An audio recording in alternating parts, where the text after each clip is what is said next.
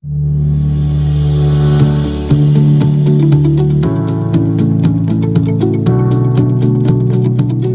uh, what I need you to do is, uh, as we get ready to have you come forward to get the communion, uh, I need you to take it back to your seat and put it in the cup holder. If you're sitting on the front row, just put it behind one of the legs there where you won't kick it over because we're going to sit on it for a while. All right? There's a reason for all this. So come get your communion and uh, take it back to your seat, but do not, do not partake. Make sure you guys catch the people that are still coming in back in the lobby there. We welcome everybody that's with us live. We welcome you for joining us today. You're watching us. Uh, you're watching us uh, pass out communion. We're not going to take communion at this moment, but we're uh, saving it for a moment in the service time. So if you're watching us live, wherever you're at around the globe or in this nation, we welcome you and uh,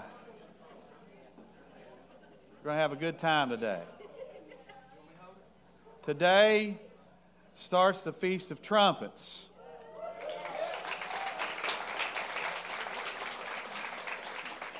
So Israel's getting ready to enter into that around 11:30 or so today, and uh, uh, as the sun goes down over in Israel. So Feast of Trumpets will last parts of three days. It's a trial run for us as we get ready to see our groom, and uh, we should be getting ready. Amen. The bride hath made herself ready.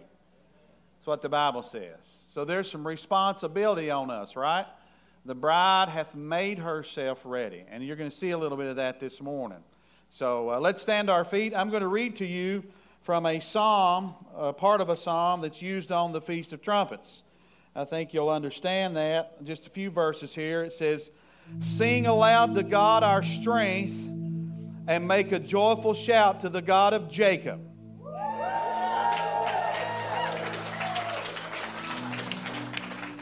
Sounds like everybody's awake this morning. It's like some folks are going to miss the rapture in this section. I don't know where they're at. he says, Raise a song and strike a timbrel, the pleasant harp with the lute. Blow the trumpet at the time of the new moon, at the full moon on our solemn feast day. We got a lot to look forward to, amen? Say it with me. Some trust in chariots and horses, but we trust in the name of the Lord. Give him praise this morning.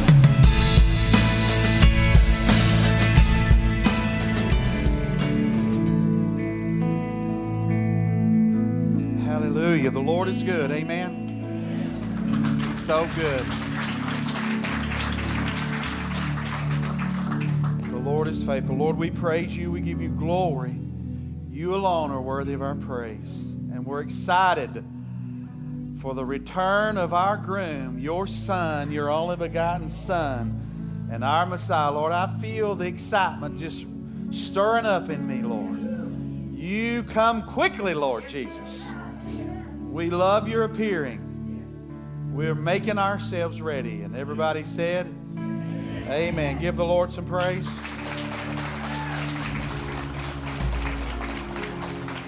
Children's church is dismissed. The rest of you may be seated. Don't tip over your communion. If you have your Bibles, turn with me to Numbers chapter 10.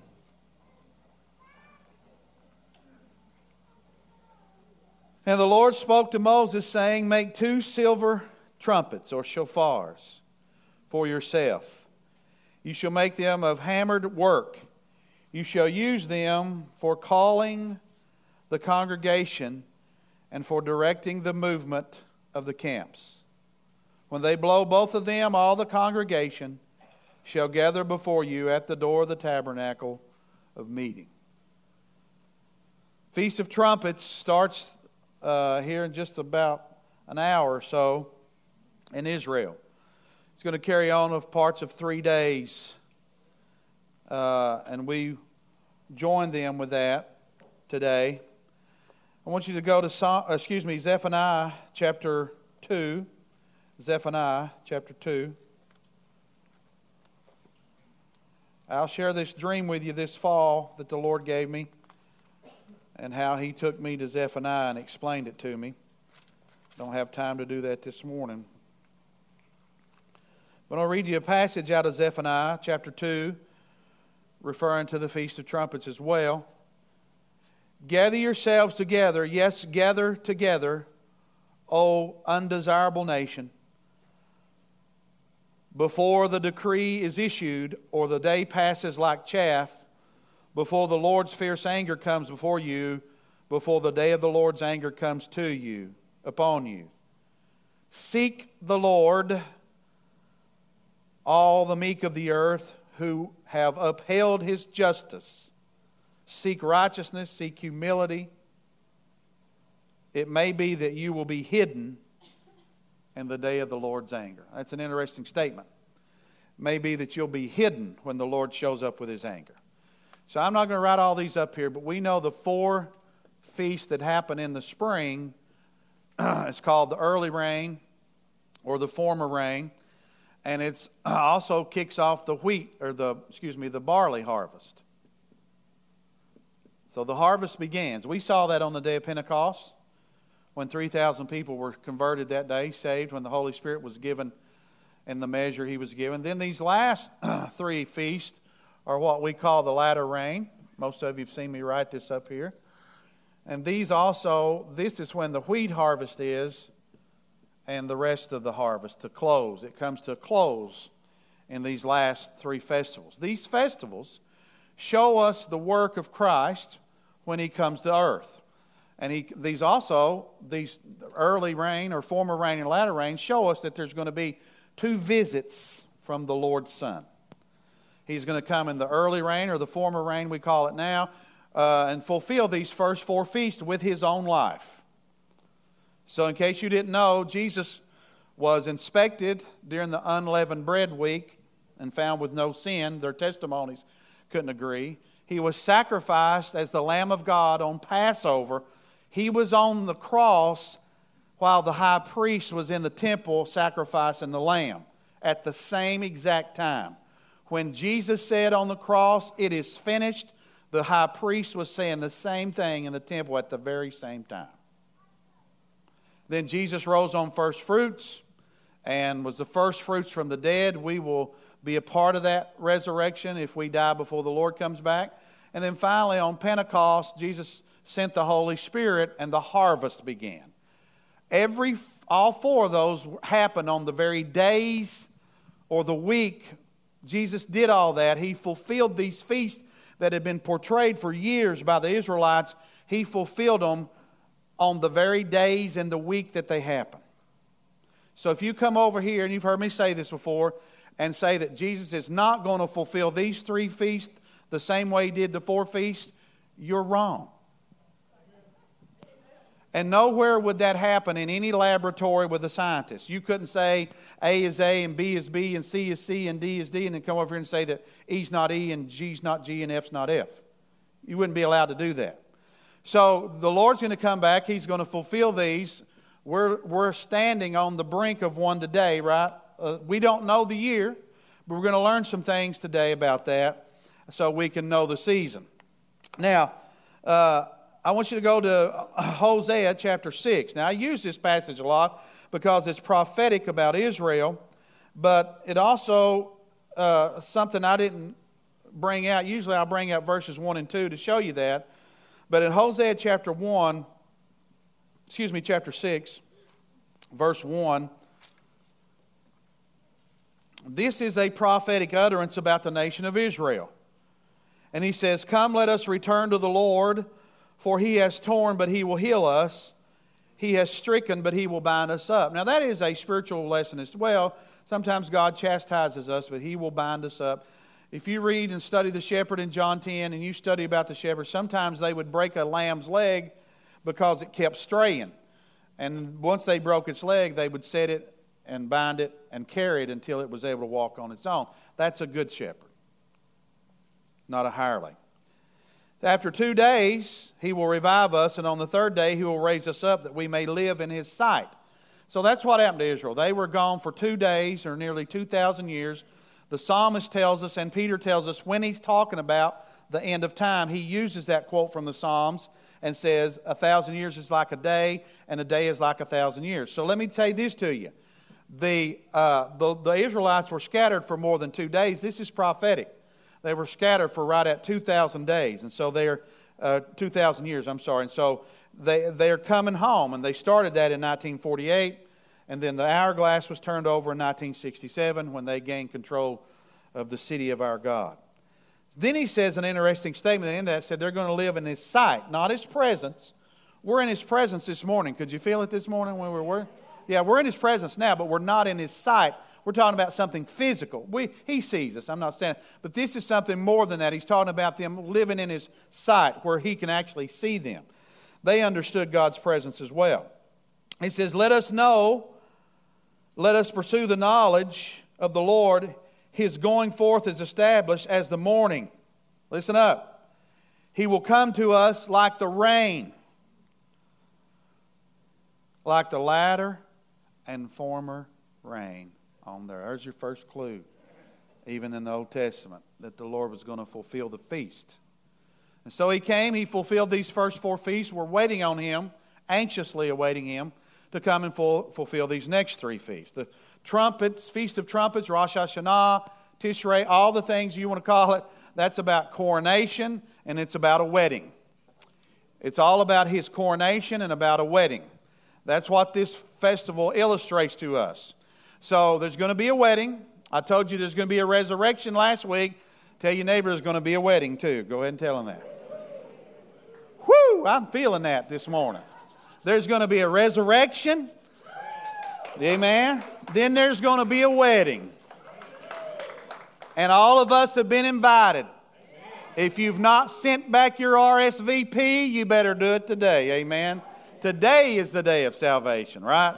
If you hear his voice, I'm talking to you in, I started to say TV land, but whatever you call that out there, YouTube land, talking to all of you. Today is the day of salvation. So you hear that? He's going to come to us like the rain, like the former and the latter rain. Now, I learned some new stuff. I, I'm, I got a lot of silver hair now, but I'm still learning.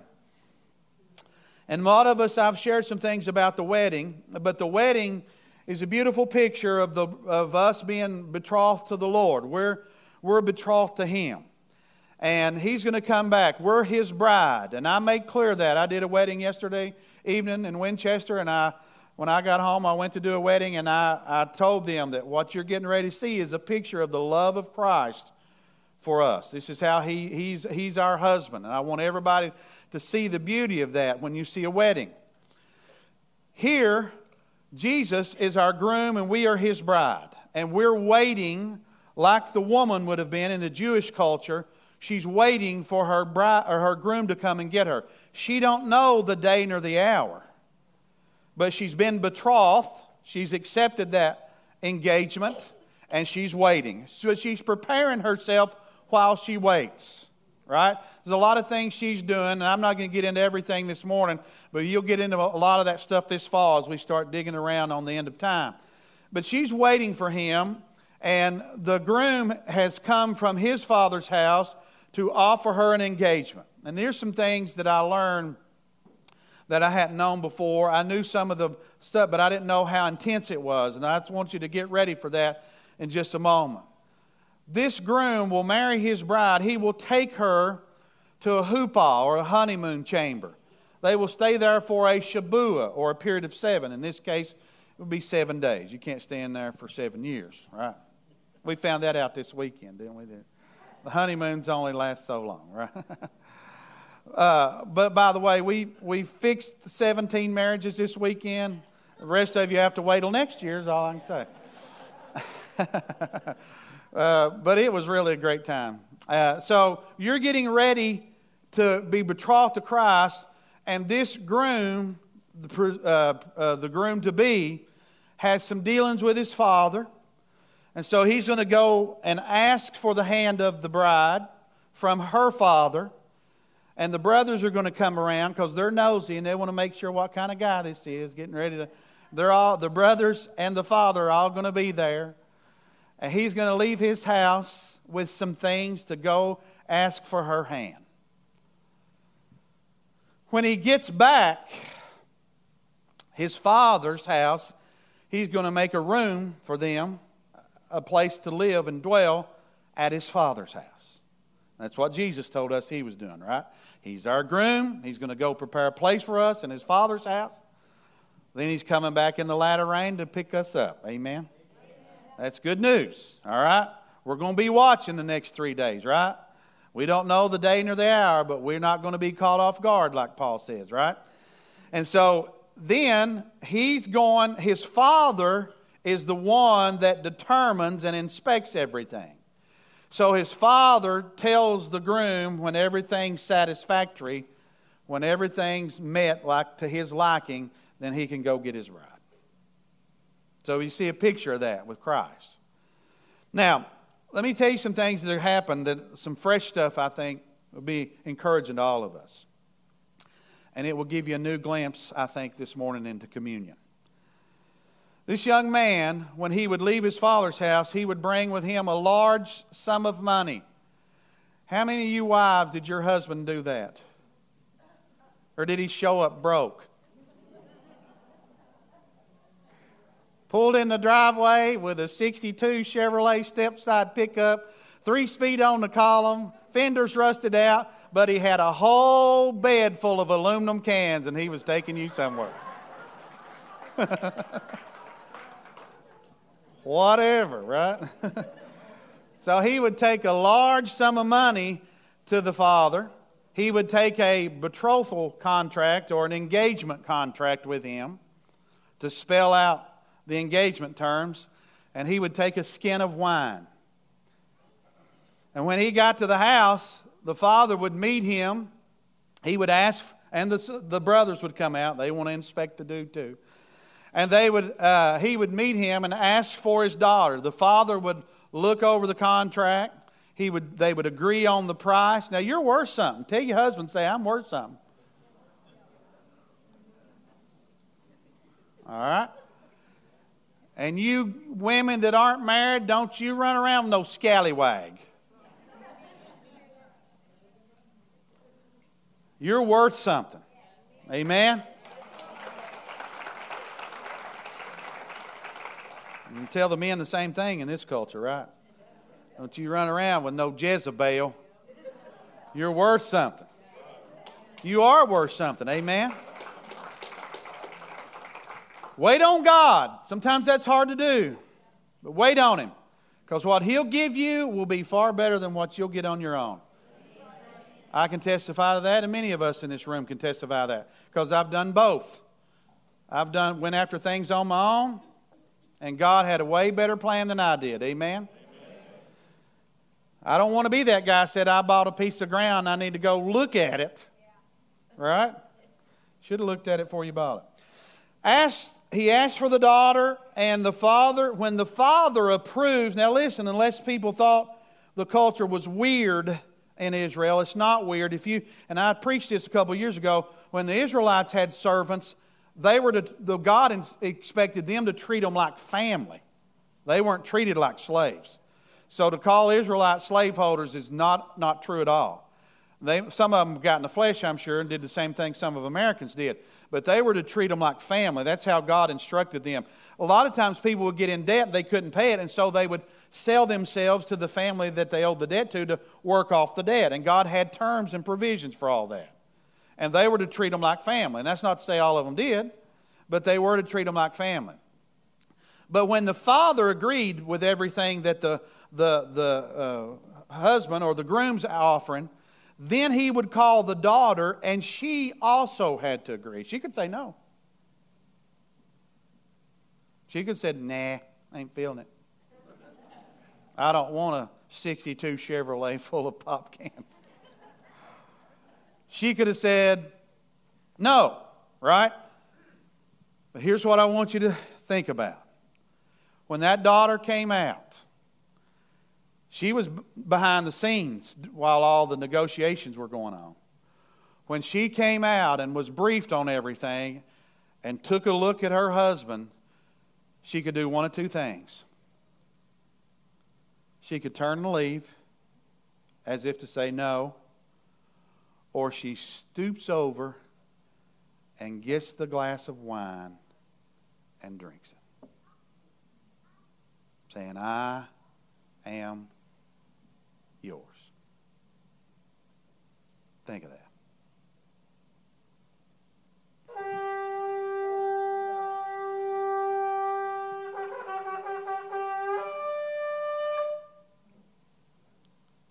Hallelujah. Are you ready to hear that? Are you ready to hear that? Get your communion. Now, I'm not through preaching. That's not why you're getting your communion. Some of you already was getting ready to whip your phone out and order something from Arby's.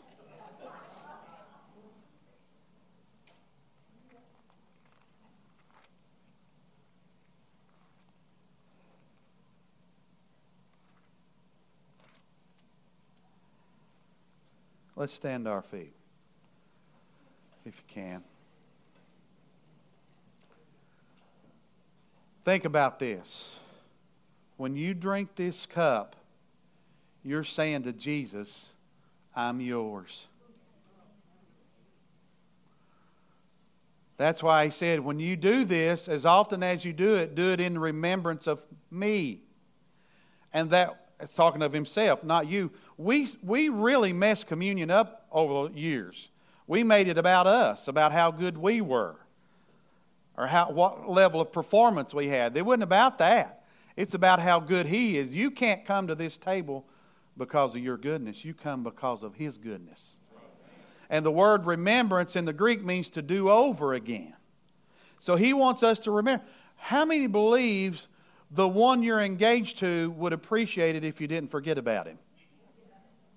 And every time you drink this, you're saying to him, if you're doing it sincerely now, well, you know we move communion around because we don't want, and we got everybody with us today that have joined. We welcome you if you got you got a second or two here to go get some fruit of the vine and a piece of bread and join us.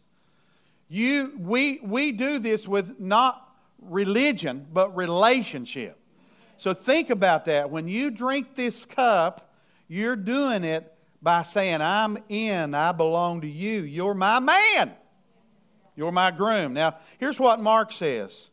When Jesus was having this, he said, uh, But Jesus said to them, uh, You do not know what you ask. Are you able to drink the cup that I drink, be baptized with the baptism I baptize with? They said to him, We are. So Jesus said, you will indeed drink the cup I drink, and with the baptism I baptize, you will be baptized.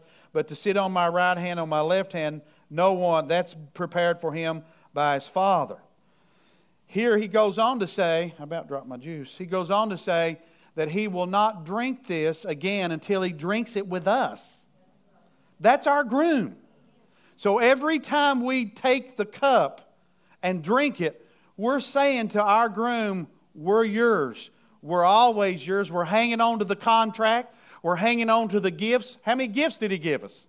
Read about all the gifts of, of life and the Holy Spirit, all the things He, he showered us with gifts. And we're saying we're waiting for you to come back because we're keeping ourselves for you. Amen. Father, we lift this bread as a representation of who you are, Jesus. You are our groom, and the sacrifice you paid and as we illustrate this with those who have joined us, Lord, this is not a ritual to us in this church. This is relationship time. We eat this bread with the full awareness of the sacrifice of your Son. And not only is he your Son, Father, but he's our groom. And we eat this bread with that awareness in Jesus' name. Lord, we hold this cup. We accept Jesus we accept our engagement to you. We accept being betrothed to you. We accept the contract. Our Bible is our contract. It is your word. You were the word made flesh. We accept it. And as we drink this cup this morning, Lord, we accept the marriage proposal that you've given us We accept the gifts that you've given us. We receive the contract. We receive the fact that you went back to your father's house to prepare a place for your bride, and we long to be there with you. And we drink this cup in full awareness that, it wa- that your sacrifice washed away our sins, that it made a way for us to have eternal life, and above all, to be your wife. We are betrothed to you. We are your bride, and we drink this cup, the cup of acceptance, in Jesus' name. Amen. Let's give the Lord some praise if you can a little bit. you can be seated. Now I'm going to preach to you. If you have your Bibles, going over to 1 Thessalonians chapter 4, verse 13. Here's why there's going to be a wedding. Jesus is going to come back, and he's going to come back and get his bride. He's been up there preparing a nice place for us. Amen. And he's going to come back and fulfill these three festivals. These three festivals happen in the fall of the year. Jesus fulfilled the first four. I've hammered that for a lot of years now. He's coming back to fulfill the next three. Jesus will be fulfilling those in the season they're in. They're in the fall of the year. But even if we know that Jesus is going to fulfill those feasts in the fall of the year, we still don't know the day nor the hour. In fact, the moon shifts so much, their months are not like ours. They go by the moon with their prophetic calendar. They have a civil calendar on Israel and a prophetic calendar, the lunar calendar, and it represents two births, right? They have a birth of the world in the fall of the year, which falls on Feast of Trumpets as well. Uh, we're seeing the spiritual side of that, the wedding and the coronation, but it's also a physical part. That's when the Jews believe the world was formed in the fall of the year. They have a new new year when they came out of Egypt, representing new life. All that is pictures of you and I, for you and I to see the physical man is born first, then the spiritual man or person is born second. All these are pictures, prophetic types, all right? So Jesus is going to come back. He's going to come back, I believe, or that's what the preacher believes. He's going to come back in the fall of the year. He's going to come back and fulfill these festivals. And even if we knew when the festival was going to be, we still wouldn't know the day nor the hour because the festival falls on parts of three days and the shofars are blown at different times. There's different shofars blown for different reasons in the Feast of Trumpets. And I can't take time to get all on that today. So we're looking for Jesus to come back. Now, let me show you. We started um, 30 days ago, we started Teshuvah. The Israelites started Teshuvah, and that is the time to return to the Lord. It don't just mean, and I was digging around some more on this this week, don't just mean that you repent, ask God for forgiveness. It means to return. All right? You don't ask for forgiveness. And of course, the New Testament word for that means both. So, but in their context, it means to come back into the path. All right? We got this uh, stick man. He's not been to church in a while. He needs to get back in the path, don't he? So, stick man is going up the pisteo path, right? That's what we have used a lot. He's on his journey. He, if he gets out of the path, he's at risk. So let's say Stickman's out of the path. This time a teshuvah calls him to get back into the path, in the pisteo path, verb faith, actively pursuing God, right? So teshuvah starts 30 days out, and, and then the Feast of Trumpets starts on that, and then there's 10 more days until Yom Kippur. All right? So, this is the time when Israel's called to repent and return to the Lord. If they miss these 40 days, because there's 10 from the time this starts until there, seven days after the end of the trumpets, but 10 days from the beginning. Now, when you go to the book of Revelation, we'll get there, you'll understand why the Lord used that kind of language, right? When he told one of the churches, he said, You're going to be tried for 10 days. It's kind of a, if you don't understand Jewish, it's kind of like 10 days. Why 10 days? Thought God liked seven. But you, you get all this here. So when the Feast of Trumpets comes, they're going to have another 10 days to get right with God. If they miss it, they have to wait till next year to come into this season again. Now, it's tragic when we see this with the Gentile world, the Lord has given us so much. He's brought us into the kingdom. He's offered us. And so many people are just living their lives with no clue about God's plan. No clue about it. Some don't care. Some are in churches where they're not taught anything, and that's getting worse. Uh, and some blinded, and some Christians. They don't even like to talk about the end of the time or the prophecy. But a 30 year Bible is prophecy. If you don't like prophecy, that means you don't like a third of your Bible. And for, it's important enough for God to spend a third of His Word talking about prophecy. And much of it is about the end of time. How fair is that? God giving us all kinds of clues so we wouldn't be caught off guard. What a wonderful God He is. What a patient and long suffering God He is. So when this Feast of Trumpets kicks off, they've got 10 more days. They've been, try, been supposed to be called to repentance, to return, and, and whatever they're doing, they need to repent and get back in God's way. That's, that's what, he's, what he's saying with Teshuvah. And so this time comes and these are all trial runs we're seeing. These festivals, these seven festivals were ordained by God. Man didn't think them up. Hanukkah, Feast of Lights, that was a man made thing. And, God, and, and, and it was a good thing because they were celebrating God's victory. Fine, I think God's not, but it wasn't one of the seven that God instituted. God instituted. If you see a menorah with nine, that's because of Hanukkah or Feast of Lights. It's not because of this, the, the original menorah has seven candlesticks sticking out of it with almond knops, which is the first thing to, blood, to bud during the, the spring. So it's first fruits. And so they, they are getting ready for their Messiah with these trial runs, even though they don't know it. But we do have some understanding, and Paul's going to clear that up for us here. Notice what he says in 1 Thessalonians chapter 4, verse 13. He says, But I do, I do not want you to be ignorant. Everybody say, Don't be ignorant. Don't be ignorant. Now, what's the root word of ignorant? That's where it starts. You know, there's another place where Paul said, If they're ignorant, let them stay that way. That seems pretty harsh, don't it? He said, If they're ignorant, let them stay that way. But what's the root word of ignorant? Ignore. So don't be ignoring God or His Word he says, uh, I don't want you to be ignorant concerning those who've fallen asleep or who have passed away, or those of you there this weekend, those who have passed. Do y'all remember that? those who have passed. Okay, nah, we'll tell you about that later. He said, uh, I don't want you to be ignorant of those who have fallen asleep or passed, lest you sorrow as, all, as others who have no hope.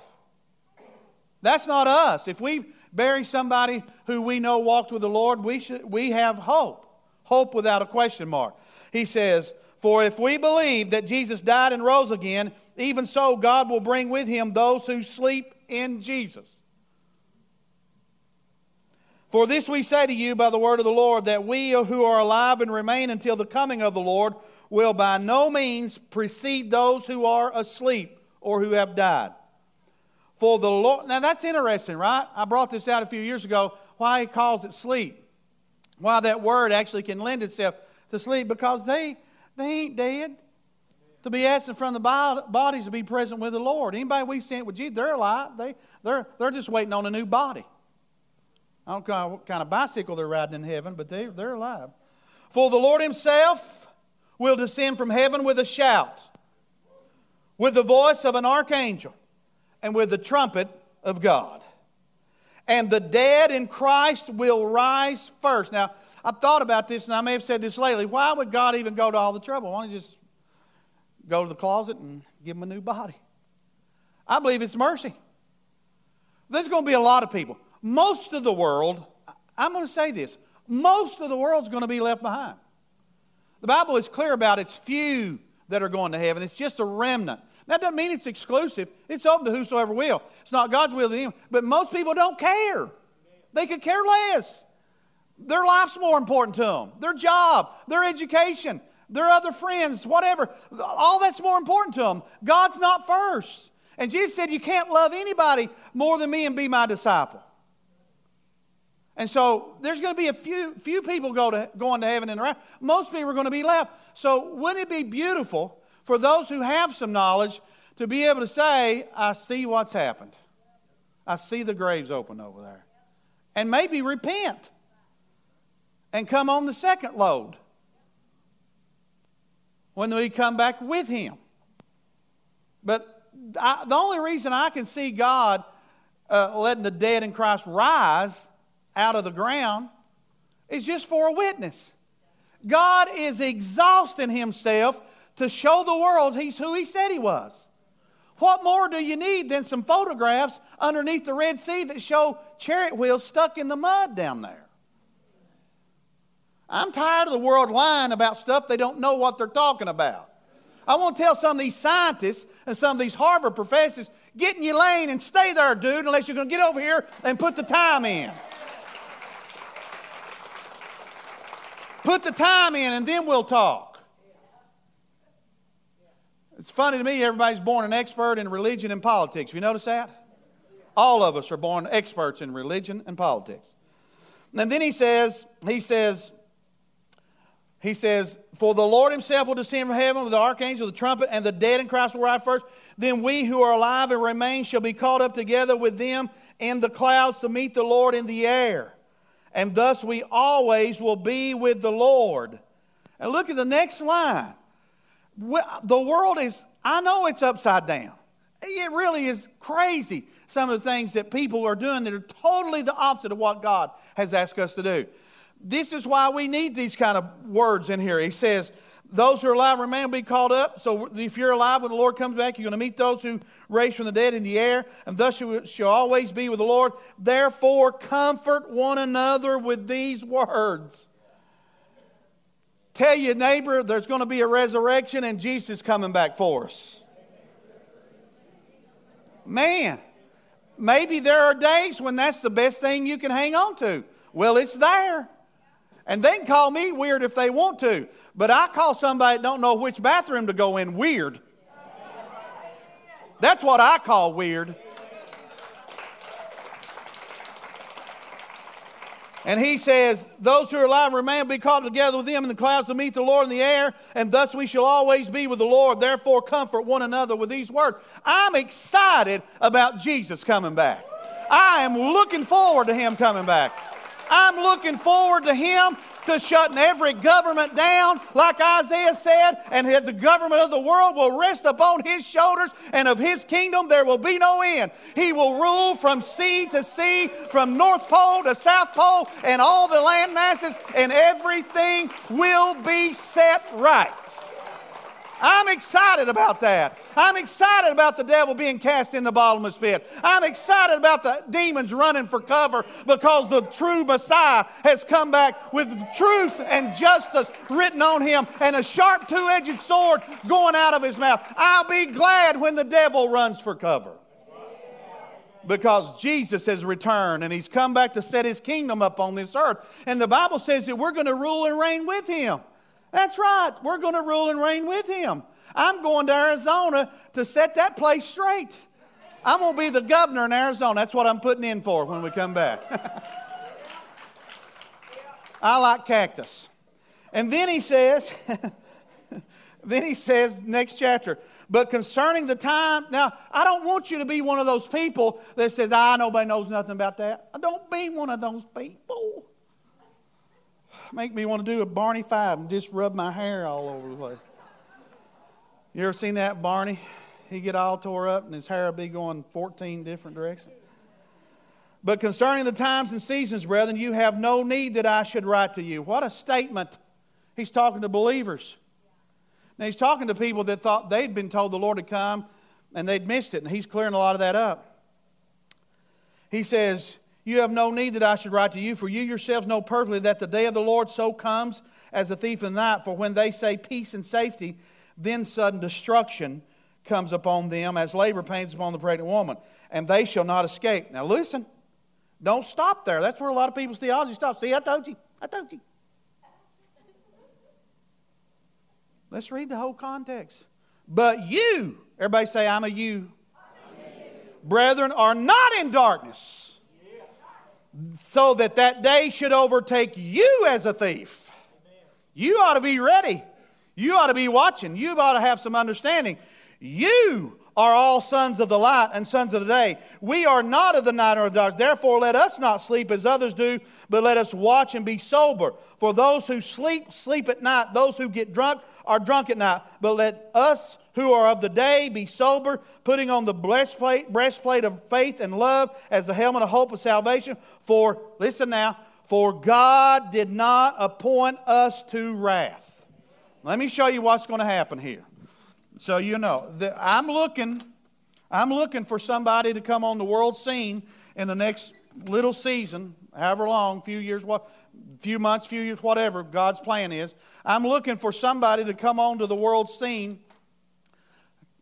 getting old because I take my markers and forget I brought them up here. I'm looking for somebody to come on the world scene and offer some solutions to this craziness we have in our world and for the world to start looking that direction. Say, here's our guy. Now, I read a secular article. Uh, it's been about a year and a half, maybe a year ago, and I read about 5G. And this wasn't Christians talking, it was secular people talking. And they said when 5G is fully implemented, there could actually, they could design a hub to where somebody could control everything.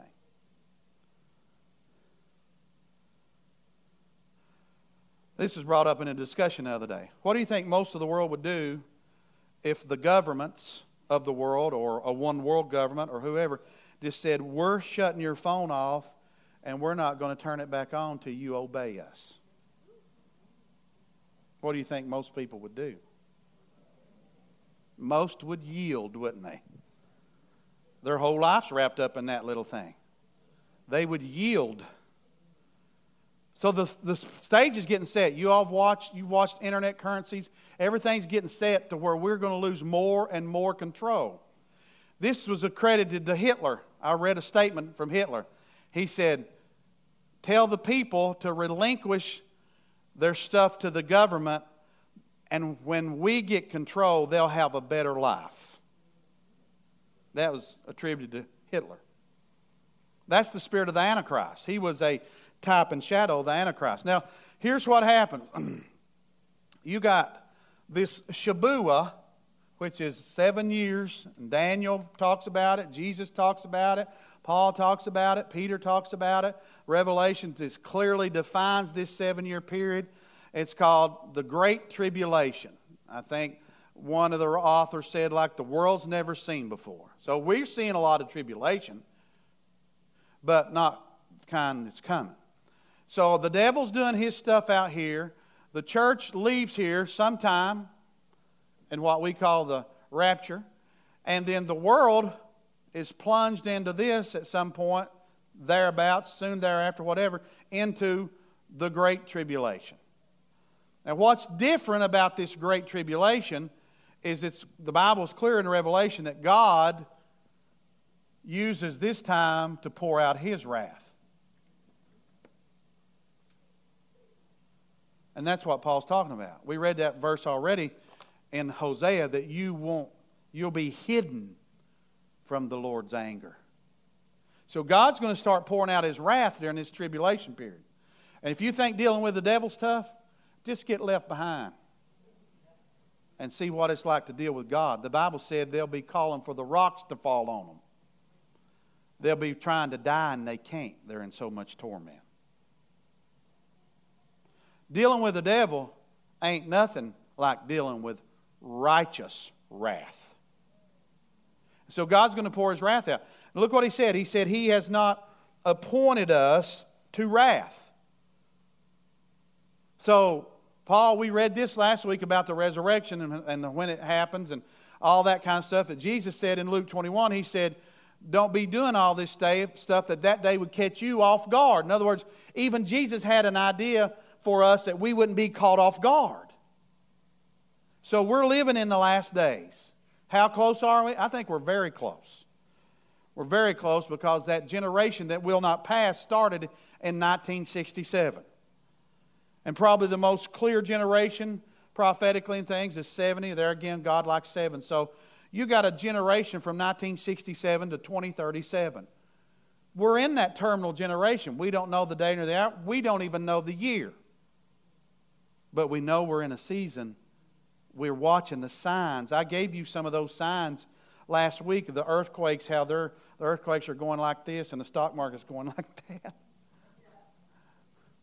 And some of you text me. I had several texts after church of the earthquake that happened while we were here. And then several went on this week. So we're there. Everything is being seeded for us to be called out of here. So the Lord is faithful to finish his work. You can count on your groom is not going to leave you here. Amen?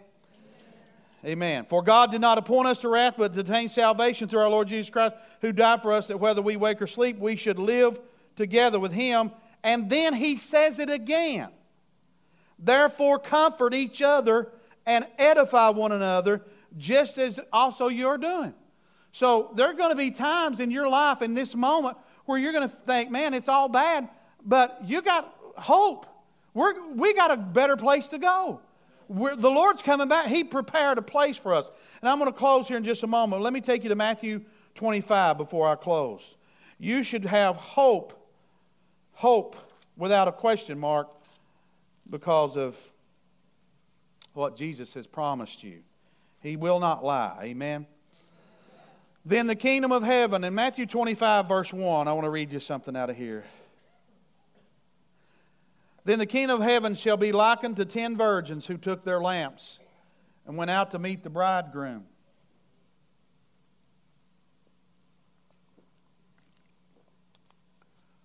Now, five of them were wise, and five were foolish. Those who were foolish took their lamps and took no oil with them. But the wise took oil in their vessels with their lamps. But while the bridegroom was delayed, they all slumbered and slept.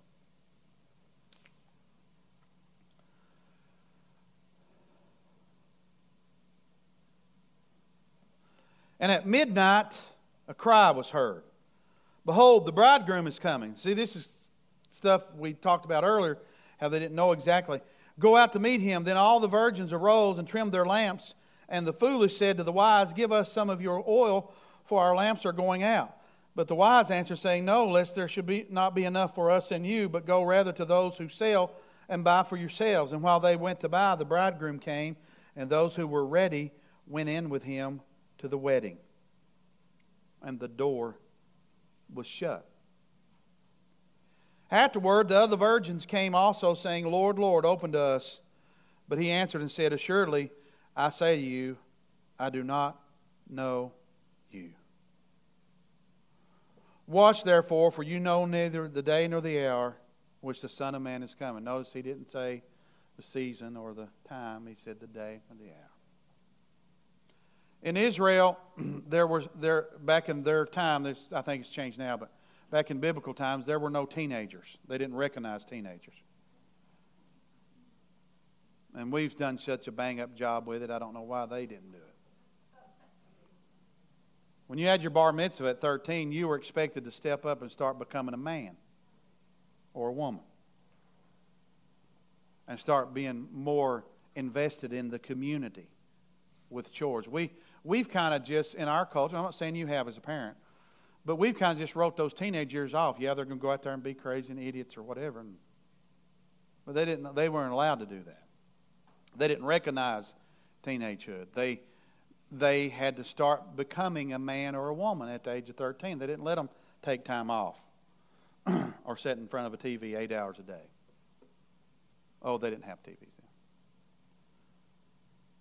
What's happened to these five virgins?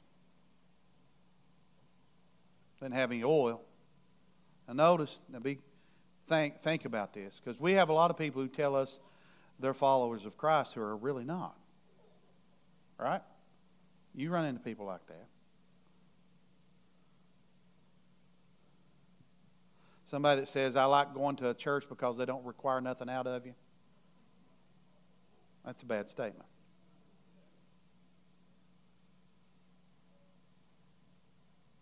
It's not the church. You don't have to answer the church. It's your husband. It's your Savior. It's your God, Father. He's the one that's asking something from us. Let me share something with you. all these ten virgins were in the same spot. They all had the same equipment. They all looked the same. I think he's talking about the church here. But only five of them had oil. Five of them didn't. You ready?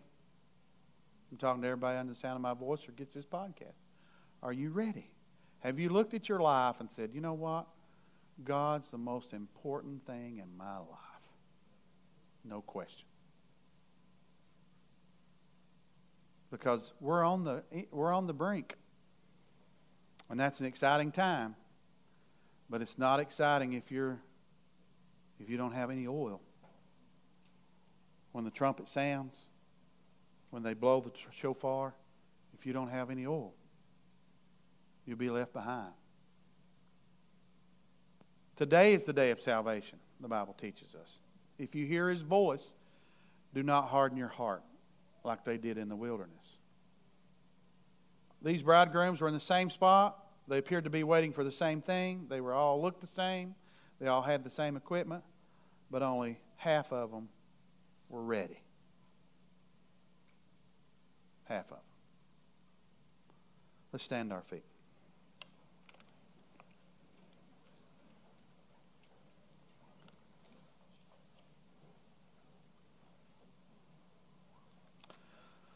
I can't wait for, for Jesus to get the nod from the Father that the bride, go get your bride, son. Woo, that's going to be a great day, isn't it? So, we don't know. Maybe it'll happen this fall. Don't, don't be so blind that you think it couldn't happen this fall don't be so anxious that you start dating it like people did in the 80s a long time ago and around 2000 some were dating it again. Leave it up to god but just know the season you're living in. Know the generation you're living in. Keep plenty of oil in your vessel and be ready. Amen. Father we thank you for this moment we have right here for us all to introspect our lives. We thank you for these feasts because we glean from them too, Lord. We, we see Paul keeping the feast even after he was converted because he finally had the true revelation that they were about you. Not about some religious event, but they were really about you. Communion is about you. Everything we do should be about you. How I treat my wife is about you your love in my heart, your commands to me. Everything we do is about you. As we serve someone else in a job, you told us to do that as unto you. You told us to be kind to bosses who are mean, to give a witness that we might win some. Lord, there's just so many people that are blind. And then there's a lot of folks, I believe, Lord, that hang around the church that have never really, they're not really committed. They just try to hang around enough to make themselves feel better. We knew, Lord, that you'd just be coming back for a few, but we want to get as many as we can to make up that few before it's too late. We celebrate, Lord. We step into this moment with your plan, the Feast of Trumpets. And I call these people and the people that hear my voice on this podcast or YouTube channel, I call us all to return. Ten more days as a trial run, Lord, let's all return. That thing you've been putting off doing that you know the Lord's asking you to do, that thing you've been doing that you know God's asking you not to do. Will you repent return to where you're supposed to be in your spiritual walk with the Lord? That thing. If you're here this morning and you've been half hearted about serving God, it's time to get in with both feet. You that's watching me, maybe you're half hearted about serving God. It's time to get in. Maybe you're here and you've never known the Lord before. Maybe you're watching, you've never surrendered your life to Christ, but you heard this message today and you want to get ready for Jesus. In the book of Jude, the Bible says, some save with fear, making a difference, and some with compassion to keep people from going to hell. Some people respond when they hear the truth about the reality of judgment. And some people respond when they hear what a great sacrifice has been paid for them. But you use that, Lord, both ends of that in the book of Jude. One messenger, two messages. We're going to have to give an account of ourselves someday. But somebody took our place so that we could be clean. This altar's open. Whatever your need is this morning, will you come as we worship?